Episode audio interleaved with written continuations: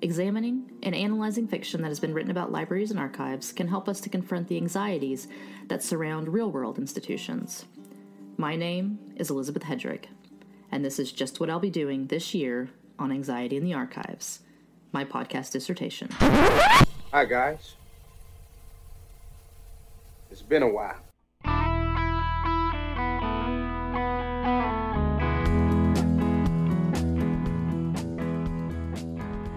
There's a difference between teaser summaries and spoiler summaries. Sometimes you need to give a minor spoiler summary to an important takeaway that you're utilizing right now in the current talk because they want to know right now and they don't want to have to stop and go back and you have them listening.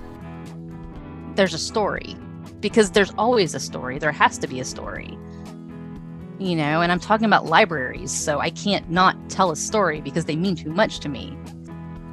So the okay, so right. So the notion of consumers who think of libraries and infinite spaces is about like how many, like the, in their lifetime they could never read all of the stories. They could never appreciate all of the knowledge in there. They could never, you know what I mean, right?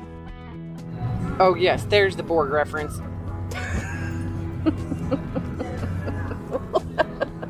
Why are you glaring at me?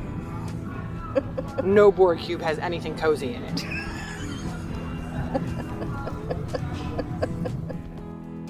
Here's a thing that has been hanging in my brain probably since high school. I can end a sentence with two. Is that a dangling something? It never sounds right in my head, but I don't know how else to do it without making it a really ridiculous sentence. Grammar is descriptive, not prescriptive.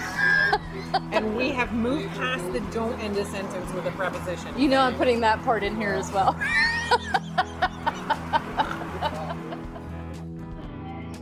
So you Sorry, I had a breakdown in the middle of all this. death, despair, destruction. It happens. Oh my gosh. Good to go? Oh, I am good to go. All right, all right. Oh, Going.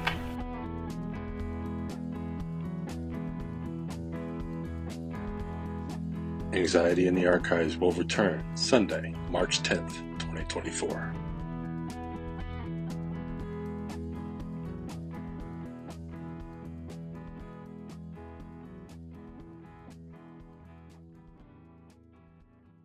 It is so good.